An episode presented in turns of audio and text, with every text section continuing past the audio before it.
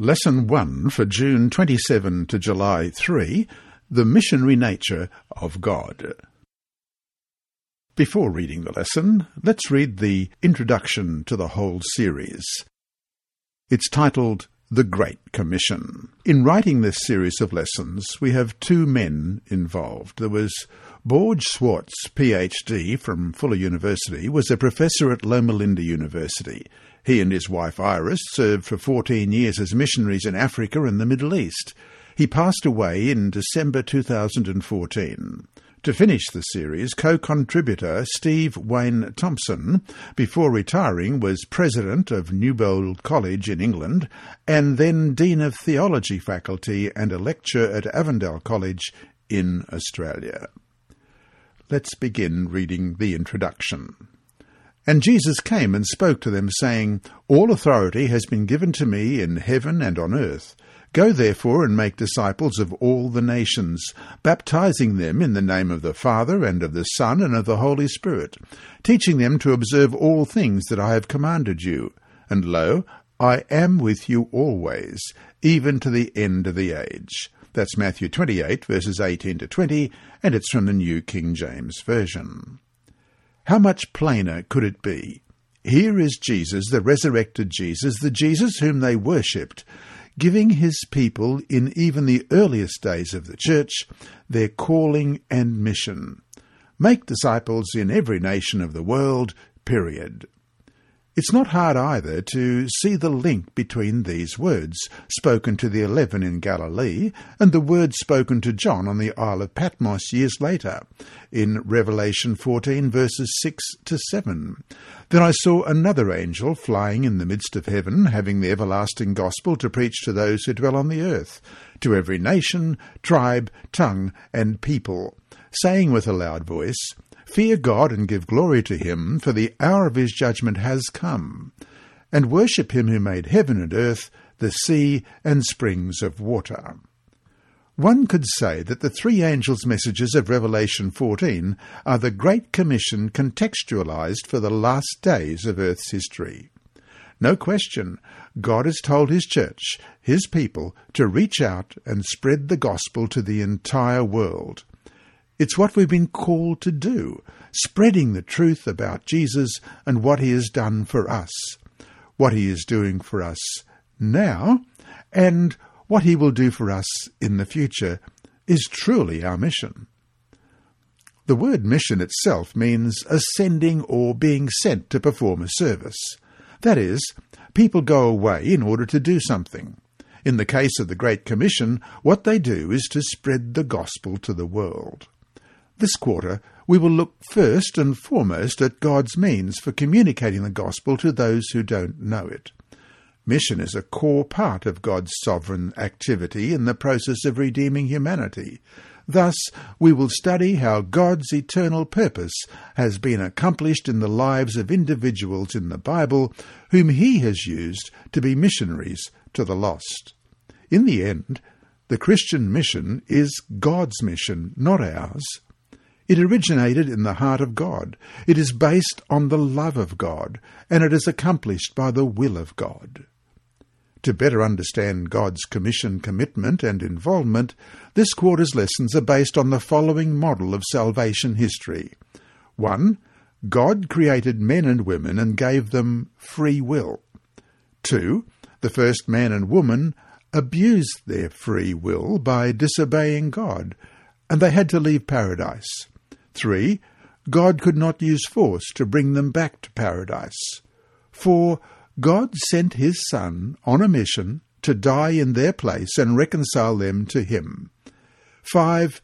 God's mission is to make the offer of salvation known to all people, and thus open the way for them to have redemption. At its most basic level, Mission is letting the whole world know about Jesus and about what he has done for each of us and about what he promises to do for us now and for eternity. In short, we who know about these promises have been called to tell others about them as well.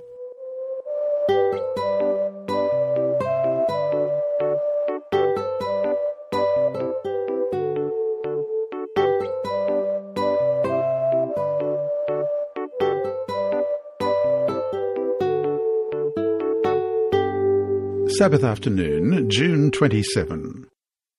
Before we start, let's pray. Our Heavenly Father, we come to you again at the beginning of this new quarter.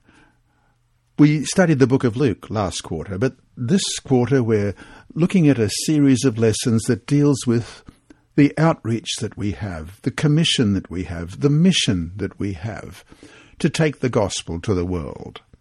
And as we look at people in the Bible who fulfilled this role. We pray that we may gain some lessons, but also we may find your will for us personally. Bless us as we study this week, we pray in Jesus' dear name. Amen. Our memory text this week is Isaiah chapter 55 and verse 4. See, I have made him a witness to the peoples, a leader and commander of the peoples. Let's read that again. Isaiah 55 verse 4. See, I have made him a witness to the peoples, a leader and commander of the peoples. Our world is a mess. And as humans, we are the big reason it is such a mess, and that's because we are sinners, fallen creatures whose nature at the core is evil. However much we like to think of ourselves as advancing, as improving, the history of the past century isn't too encouraging. And here we are, not even a quarter of the way into this century, and things don't look that bright from here either. If the past is a precursor to the future, all we can expect, to quote a former British politician, is blood, toil, tears, and sweat. All is not lost, though. On the contrary, Jesus Christ has died for our sins, and through his death we have the promise of salvation, of restoration, of all things being made new. As it says in Revelation 21, verse 1, Now I saw a new heaven and a new earth, for the first heaven and the first earth had passed away. We have not been left alone, abandoned in the infinite expanse of a cold and apparently uncaring cosmos to fend for ourselves. We could never do it. The forces arrayed against us are so much greater than we are. That's why God had the plan of salvation in order to do for us what we could never do for ourselves.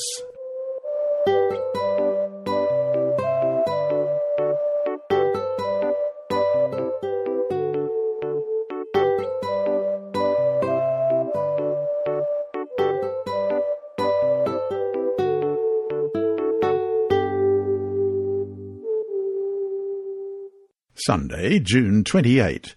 God created man and woman. One of the perennial questions humans have asked, where do I come from?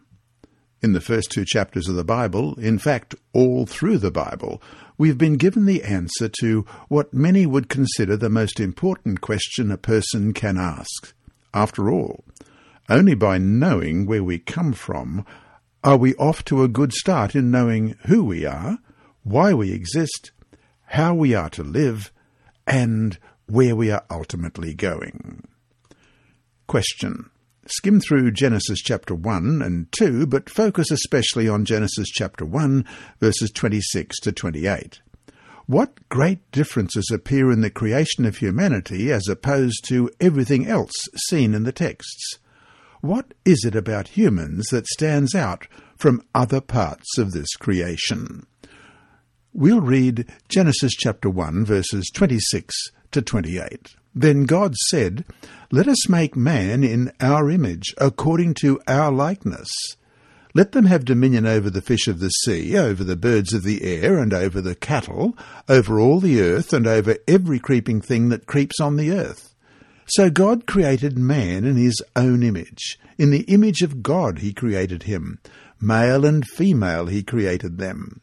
Then God blessed them, and God said to them, Be fruitful and multiply, fill the earth and subdue it, have dominion over the fish of the sea, over the birds of the air, and over every living thing that moves on the earth. 1. Man and woman were created last of all the creatures. They had the whole visible creation in front of them to study and care for. 2. God's mode for creating man and woman differed from that of the other creatures. Up to this point, the divine command had been, Let there be light, firmament, water, fish, and birds, animals, etc. Now the command was turned into consultation. Let us make man. The three persons of the Godhead, Father, Son, and Holy Spirit, consulted about it. Though these two chapters deal with the creation of the earth and the creatures on it, there's no question that the main focus is on the creation of humanity itself. 3. Man and woman were created in God's image and likeness, something not said about anything else that was created at that time. Though the text doesn't say what it means to be made in the image and likeness of God, it must mean that humans in some way reflect the character of their Creator. Because humans have a moral capacity not seen in other creatures, butterflies might be beautiful, but they don't struggle with questions of right and wrong. To be made in the likeness and image of God surely means that to some degree humans must reflect his moral character. And four, man and woman were to have dominion to represent God on earth, to rule over the rest of creation. This calling entails responsibility. And so to finish today, humans are introduced in the Bible in the first chapter, but not in isolation. We exist, but in relationship with God. What does this tell us about how central God should be in our lives, and why we are not really complete without him. And to finish, we'll read Acts chapter 17, verse 28. For in him we live and move and have our being, as also some of your own poets have said, for we are also his offspring.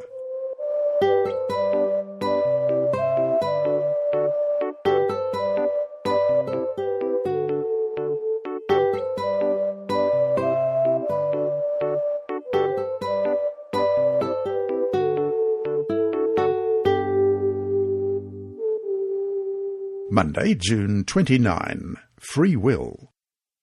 Embedded in the creation account is the warning God gave about not eating from, as it says in Genesis 2 9, the tree of knowledge of good and evil.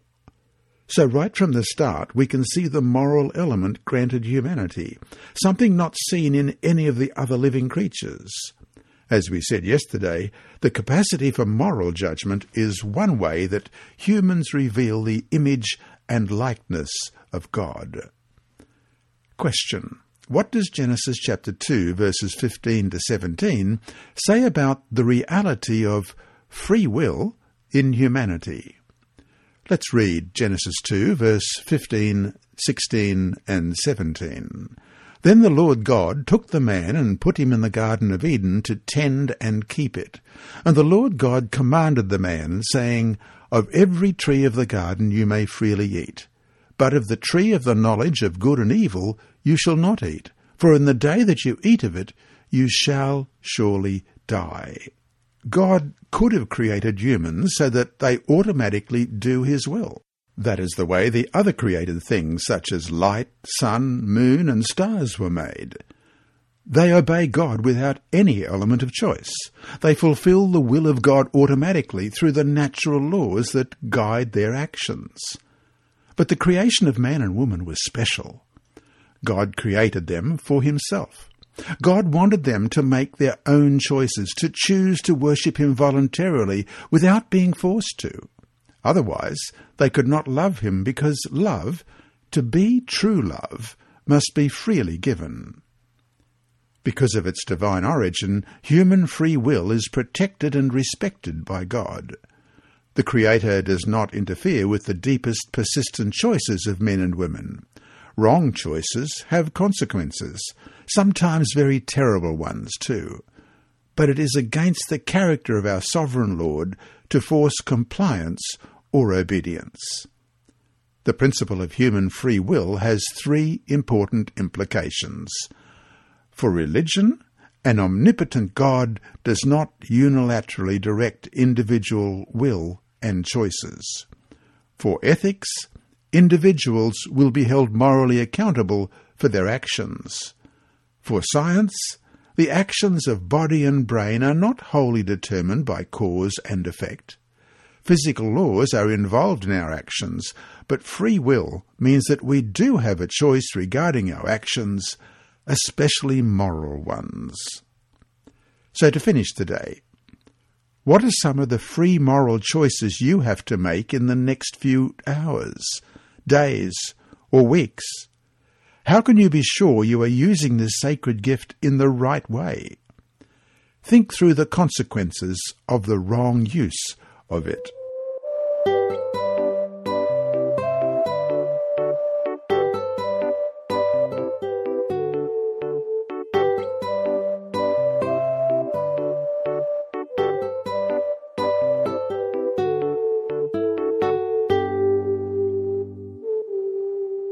Tuesday, June 30, the Fall.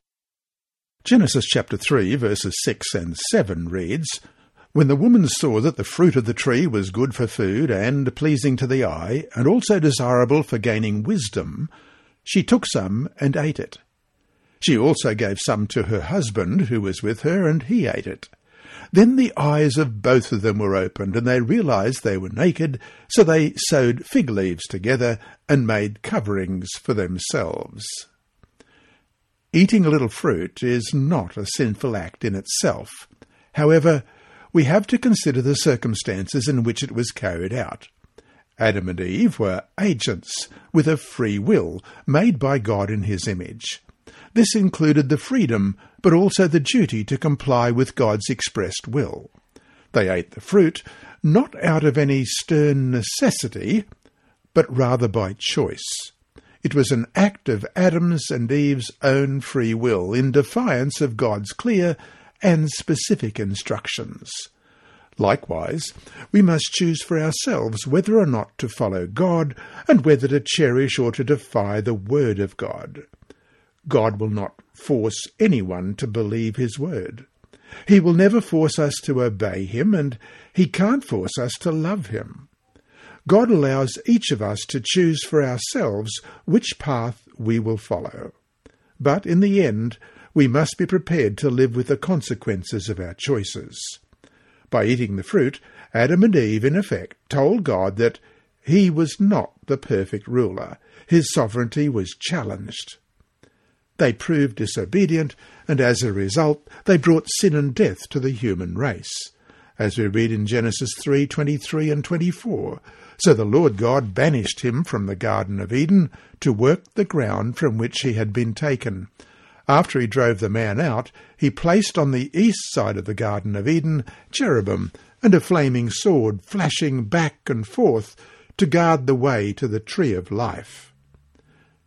Adam and Eve had to leave paradise. It was a necessary yet merciful consequence.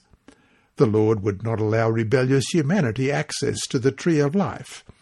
With loving care, he kept Adam and Eve away from the fruit that would make them immortal and thus perpetuate the terrible condition into which sin had brought them. Imagine what eternal life would be like in a world filled with such pain and suffering and evil as ours is. Adam and Eve were driven out from the lovely garden to work the less friendly ground outside, as we read in verses 23 and 24. So to finish today, in the context of today's study, read 1 John chapter 2 verse 16. How are the elements that were warned about in this text seen in the fall?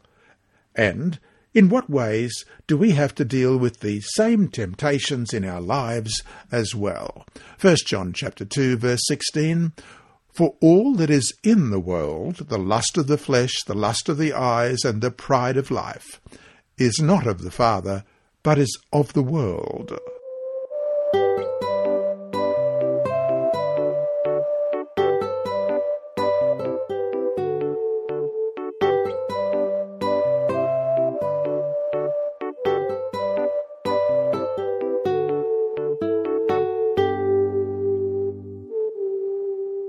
Wednesday, July 1. God's initiative to save us.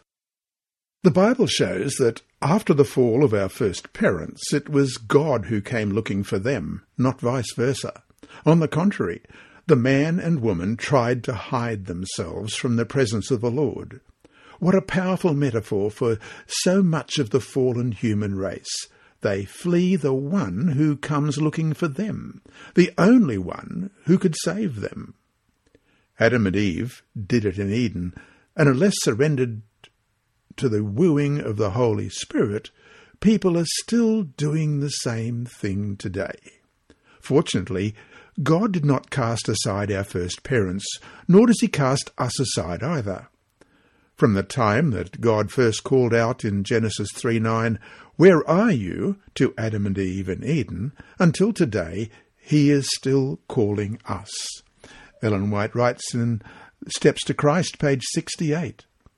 In the matchless gift of his Son, God has encircled the whole world with an atmosphere of grace as real as the air which circulates around the globe. All who choose to breathe this life-giving atmosphere will live and grow up to the stature of men and women in Christ Jesus. End of quote. Of course, the greatest revelation of God's missionary activity can be seen in the incarnation and ministry of Jesus. Though Jesus came to this earth to do many things, to destroy Satan, to reveal the true character of the Father, to prove Satan's accusations wrong, to show that God's law can be kept, the crucial reason was to die on the cross in the place of humanity in order to save us from the ultimate result of sin, which is eternal death. Question. What do each of these texts teach us about the death of Jesus? First of all, John chapter 3 verses 14 and 15.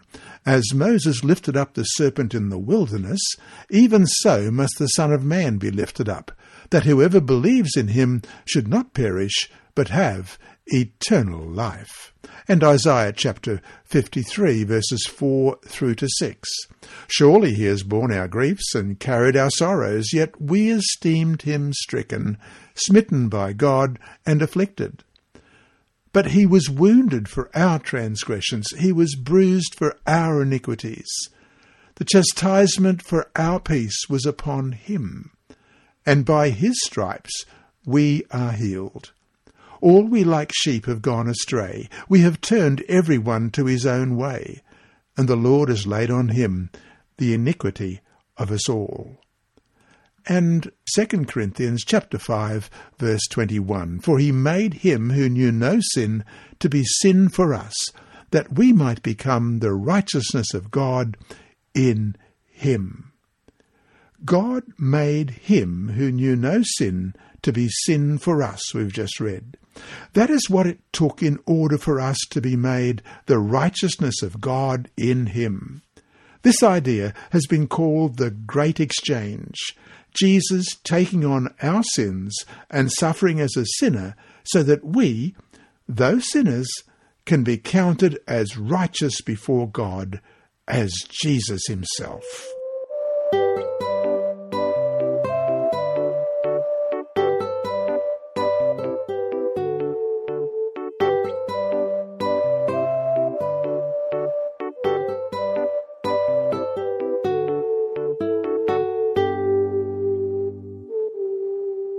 Thursday, July 2. Metaphors of Mission. Mission is God's initiative to save lost humanity. God's saving mission is motivated by his love for each one of us. There is no deeper reason for it. God sent Christ on a mission to bring salvation for the whole world. John's Gospel alone contains more than 40 declarations of the cosmic dimension of Christ's mission.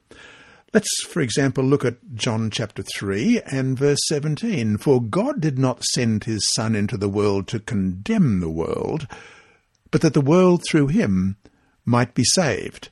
And also in John chapter 12 and verse 47. And if anyone hears my words and does not believe, I do not judge him, for I did not come to judge the world, but to save the world. As Christ was sent by the Father to save the world, he in turn sends his disciples with the words, As the Father has sent me, I am sending you. Question. Read Matthew chapter 5, verses 13 and 14. What are the two metaphors used for mission in these texts, and what do they stand for? Matthew 5, beginning at verse 13. You are the salt of the earth. But if the salt loses its flavour, how shall it be seasoned? It is then good for nothing but to be thrown out and trampled under foot by men. You are the light of the world. A city that is set on a hill cannot be hidden. The metaphors of salt and light express core functions of Christian influence on humanity. While salt operates internally, joining the mass with which it comes in contact, light operates externally, illuminating all that it reaches. The term earth in the salt metaphor refers to men and women with whom Christians are expected to mix, while the phrase light of the world refers to a world of people in darkness and in need of illumination. The children of Israel were encouraged to live up to the moral principles and health rules that God had given them. They were to be a light, illuminating and attracting. You are a light for the Gentiles, we read in Isaiah 49, verse 6. Their collective existence in a state of health, prosperity, and loyalty to God's Sabbath and other commandments would proclaim to the surrounding nations God's mighty acts of creation and redemption. The nations, observing their prosperity, would approach them and learn to be taught of the Lord. This was the idea anyway. When Christ came, he also talked about salt, another way to witness. By their influence in the world, Christians are to curb the world's corruption. Unbelievers are often kept from evil deeds because of a moral consciousness traceable to Christian influence. Christians not only have a good influence on the corrupted world by virtue of their presence in it, they also mingle with people in order to share the Christian message of salvation. And so to finish today, how good of a witness are you and your church to the surrounding world? Is the light dimming? Is the salt losing its punch? If so, how can you learn that revival and reformation begin with you personally?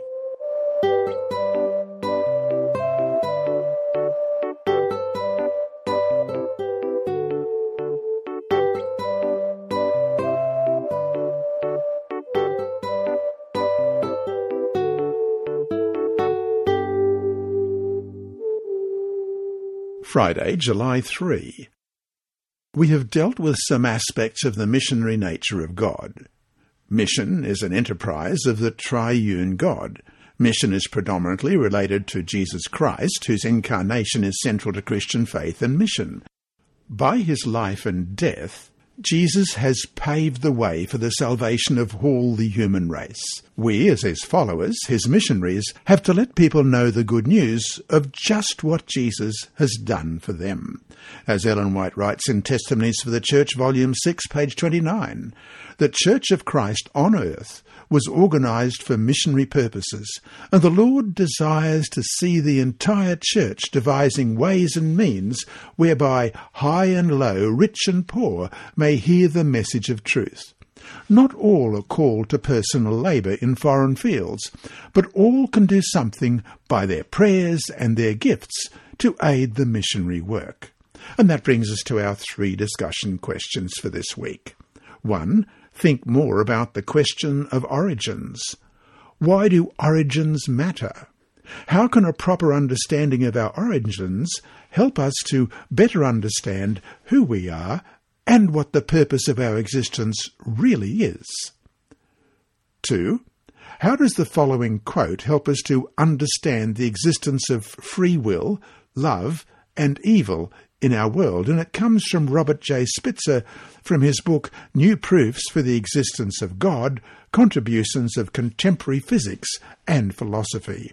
And it's a Kindle edition from Eerdmans Publishing Company in 2010, and this quote is from page 233.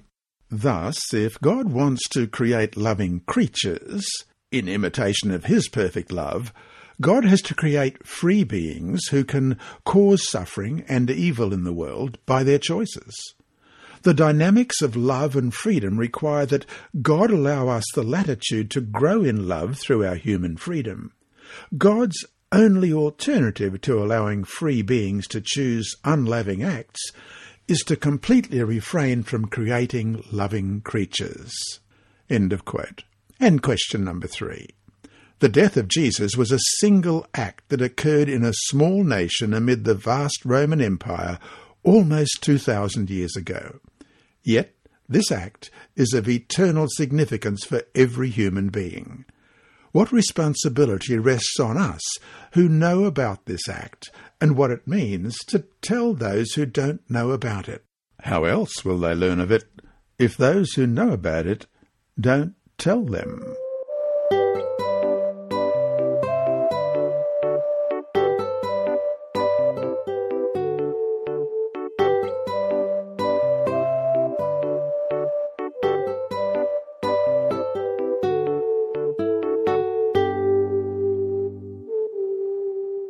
Inside Story. Our mission story this week is titled The Gun Would Not Fire, Part 1, and it's by Max de los Ruiz from the Philippines. Fernando Lopez grew up in a town 60 miles south of Manila. Like many in the Philippines, Fernando's family didn't have much money, and like many young boys, Fernando quit school to help his parents by selling small items and running errands. Fernando was active in his church, which helped to ease the boredom he often felt. More than anything, Fernando longed for an education so he could serve God better, but he knew that, humanly speaking, this wasn't possible. Then, one day, Fernando heard about the 1000 Missionary Movement, a program to train volunteer missionaries who serve God for one year in the Philippines or in one of several countries. Excited, Fernando asked his parents permission to join. With their blessing, he applied and was accepted. The training Fernando received helped to fill his desire for education and prepared him to serve God somewhere in the Philippines.